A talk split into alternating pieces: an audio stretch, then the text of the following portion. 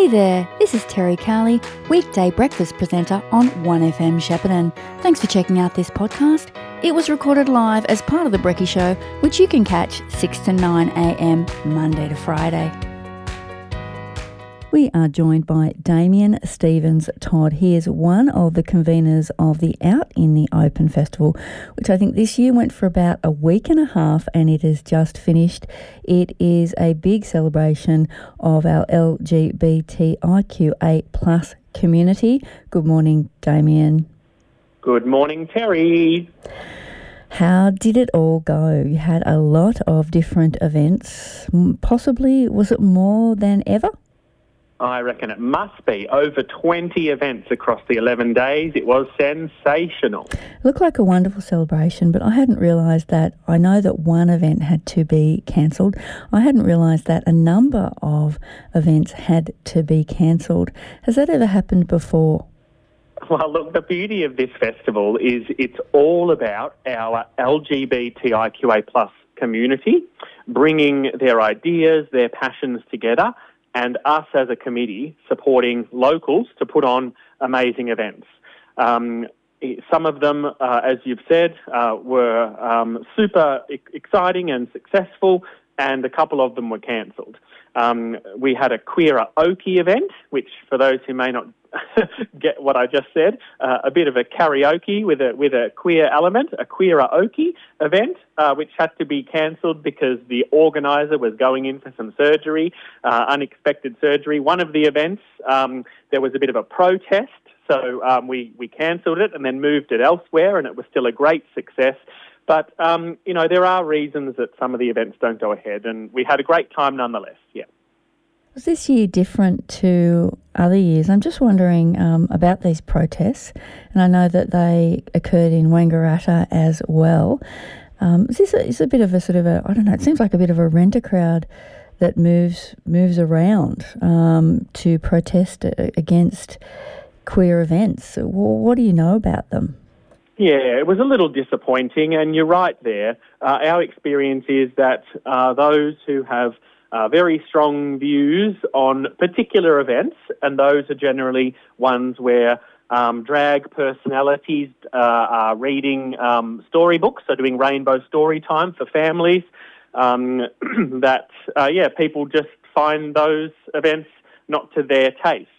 Uh, they could, I guess, choose just not to come uh, because our Amazing, rainbow, radical idea. because our rainbow families, for example, my husband, Chris, and myself, and our little girl, Fletcher, she's five, uh, love being able to sit down with other rainbow families, as we call ourselves, listen to some inclusive stories on diverse families and the like, and actually do that with our culture. I guess people, again, don't, you know, always understand the history of what LGBTIQA plus culture, uh, the Stonewall movement, uh, you know, the, the whole HIV and AIDS epidemic and using a lot of, you know, losing a lot of our loved ones. Um, you know, people having to be, because laws forbid people being gay back in the, you know, 70s and 80s, um, you know, hidden uh, and sometimes, you know, celebrating in, in drag in nightclubs. Um, that, you know, there's just so much that I think um, we, we could teach and educate our broader community that may help alleviate some of these concerns around having a drag queen read to children. And quite frankly, quickly, if I, if I can say, you know, whether you are um, a dentist working in a, you know, in, in a child's mouth, uh, whether you are a clown at, at, a party, whether you are a drag queen reading a story, um, all of these people have qualifications working with children's checks. And, and if that's your concern, well, you can sure it's been, um, you know, look, look, look, uh, addressed, I guess. But we, we just do it because it's fun, it's, it's, it's inclusive, um, and it's a wonderful opportunity, the whole festival, in fact, um, for our community and our allies to come together over 11 days uh, and, in, join in a whole selection of different events for different tastes. Yeah, the this the uh, queer story time really did seem to get on some people's goats, but as you say, you don't have to you don't have to take part. So the library did end up Shepparton Library did un, end up cancelling the event. They were concerned about protests, and then you were able to move that event outside. And it seemed to me that you got more support for the event than you would have had these protests not occurred. Well, it was beautiful. On the day, Terri, we have some locals and some other regional friends um, who have done some training over the last six months, and they are now called uh, Rainbow Community Angels. and what that training uh, really means is, as as leaders like myself, we went along and we were encouraged to understand what um, what it means to be uh, peaceful uh, when a protest is approaching you and to stand strong and to protect those around you as Rainbow Community Angels. So several of us put on our rainbow wings uh, and stood outside the library, um, you know, in solidarity and pride, provided a really safe space for 18 children and their families. You're right, there were over 100 people there on the day uh, when Frock Hudson um, read read the stories. And yeah, it was a beautiful time together and heaps of support. And and you know what, Terri? Not one protester rocked up on the day, which really, to, yeah, which shows back to your first point. There's there's a lot of noise and there's a lot of people travelling from you know Melbourne, like you said. But when it when push came to shove, not one protester turned up on the day and had a problem with it. Interesting. Mm. Yes. Hmm. Yeah, I yeah I, I struggle to to understand it. To be honest, I'm just wondering if you think that this year the political climate, we've had the referendum for an Indigenous voice to Parliament.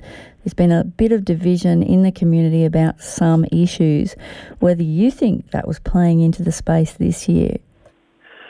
Look, Terri, I don't have any data or research, but I do work uh, across a broad range of groups within our community, and anecdotally, I would say that the last couple of years uh, with, with COVID and then more locally the floods, it's really put pressure on individuals, you know, including, you know, all families, ours too.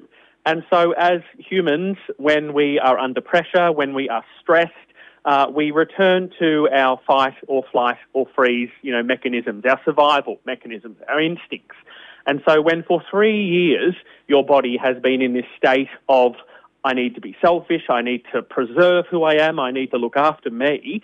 You know, I'm not excusing any kind of behaviour, protesting, um, uh, you know, violent protesting. Uh, but what I am saying is there is potentially reasons for why some people um, feel that at this time, um, saying no to something, um, protecting what they hold dear to them in the way that they have a strong belief about something seems to have accelerated more than ever, and that's my experience, Terri. Yes. You are magnanimous as always, Damien. well, let's finish on a high, though. We had a huge weekend. Carnival Day in the Queen's Gardens was the biggest carnival day we've had yet.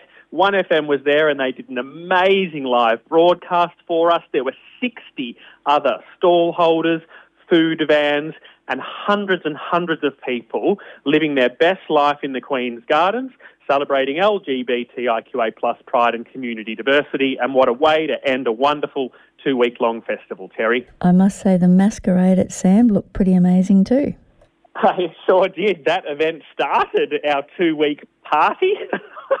and on the rooftop of Sam, we had uh, a masquerade ball. Um, Polly Filler, uh, Frock Hudson, uh, Tom Neversole, a, a, local performer, really, um, you know, set the scene for a wonderful two weeks. Well, I was going to ask what we can do to support the local LGBTIQA plus community at this time, but I think they sound like they're generally doing pretty well. You sound pretty positive. well, I'm exhausted, but um, there are particular groups within our community who are struggling. Um, if I if I can say, probably more than ever right now, because of this resistance, because of this last uh, 12 months of, like you said, people saying no and people just being quite vocal. And that is our trans and gender diverse community members, Terri. Um, it was Trans Awareness Week last week. Uh, it was Trans Day of Remembrance yesterday. And why we have Trans Awareness Week and Trans Day of Remembrance is to acknowledge that trans visibility, trans pride um, needs to occur because hundreds of trans people are murdered each and every year simply for being themselves, for being trans.